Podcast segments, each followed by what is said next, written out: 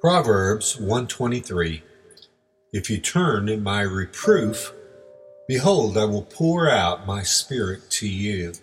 I will make my words known to you. As the oldest of four children, uh, I can relate to wisdom's uh, talk about reproof. If I didn't turn at my mother or my father's scolding, I really got it. I believe my younger brother and, and sisters received less and less uh, as time went on spankings than I did. Maybe I was honorier, but uh, who knows? I, maybe. What I got was a lecture, sometimes along with a paddling. Uh, Mom kept a switch a lot of the times on top of the refrigerator, or sometimes a whipping with the hand. And maybe you can identify with that. Child abuse, you ask? I don't think so.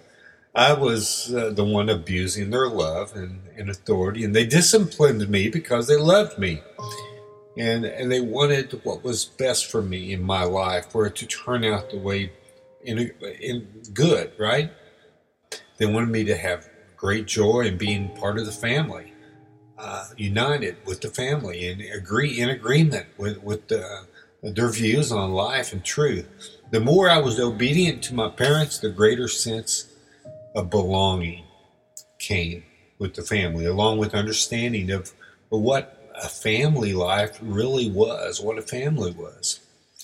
So, wisdom's voice of reproof is actually a vocalization of love. She's calling for those who are straying to find shelter and safety. She wants us to have a good bed to sleep on and a good meal to eat.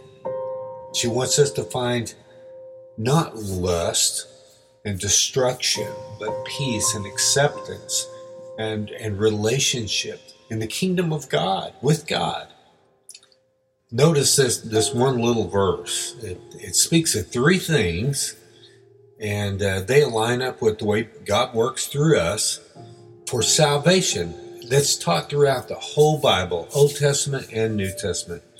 It says, Turn at my reproof. Well, that that's what repentance actually is: turning around and going the opposite way from sin towards God. Uh, then our text says, "I will pour out my spirit to you." And uh, who is this uh, allegorical woman called wisdom that pours out her spirit to us? In John seven thirty eight, it says this: uh, Jesus was speaking. He said Whoever believes in me, as the scripture has said, out of his heart will flow rivers of living water. And uh, that's that's the Holy Spirit, uh, the, where God comes to abide in our life. And then our text says, "I will make my words known to you." And uh, this one called wisdom, who, who, enlightens our heart and our minds and, and makes her, her words known to us uh, who actually is this speaking of? John 16 13, Jesus said this When the Spirit of truth comes, he will guide you into all the truth. And uh, for he will not speak of his own authority, but whatever he hears, he will speak, and he will declare to you the things that are to come. So uh, let's pray together. Father God, I thank you, Lord, uh, for giving us your Holy Spirit spiritual ears to hear your call upon our life. When wisdom calls, Lord, uh, we hear. Thank you, thank you, Lord, for that.